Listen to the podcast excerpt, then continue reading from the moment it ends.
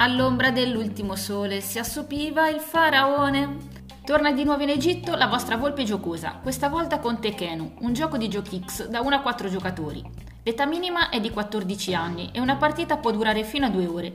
La scatola costa circa 50 euro. All'interno della confezione trovate un sacco di materiale ben ordinato in Ziploc con silica gel e anche i cartoncini da defustellare sono protetti in una busta di plastica. I segnalini infatti sono davvero tanti, sono per lo più risorse da spendere durante il gioco a fronte delle variazioni. Ci sono poi diversi mazzi di carte, come le carte tecnologia e benedizione o quelle iniziali, per avere una preparazione sempre diversa.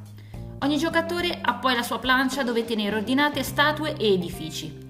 Questi, come le colonne, sono in formato meeple di colori fluo, ma il pezzo principale, che poi dà nome al gioco, è l'obelisco di plastica, da inserire insieme alla sua ruota nel foro del tabellone, anche questo di grandi dimensioni. I dadi sono ben 26 tradizionali a sei facce, ma in cinque colori diversi da pescare da un sacchetto. In Tekenu i giocatori dovranno scegliere una fra le sei azioni disponibili, prendendo uno dei dadi nel disco attorno all'obelisco dell'azione corrispondente.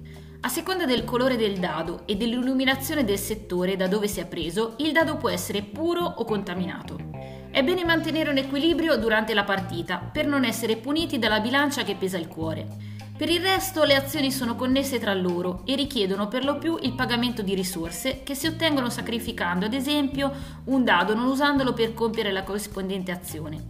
Tekenu è un gioco che offre molte possibilità e dove è importante considerare la meccanica della luce ombra e dei dadi puri e contaminati.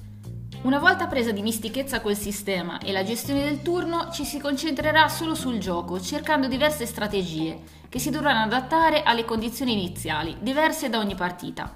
Cari ascoltatori, questo è stato il mio cinquantesimo podcast. Spero che vi sia piaciuto e vi do appuntamento a presto!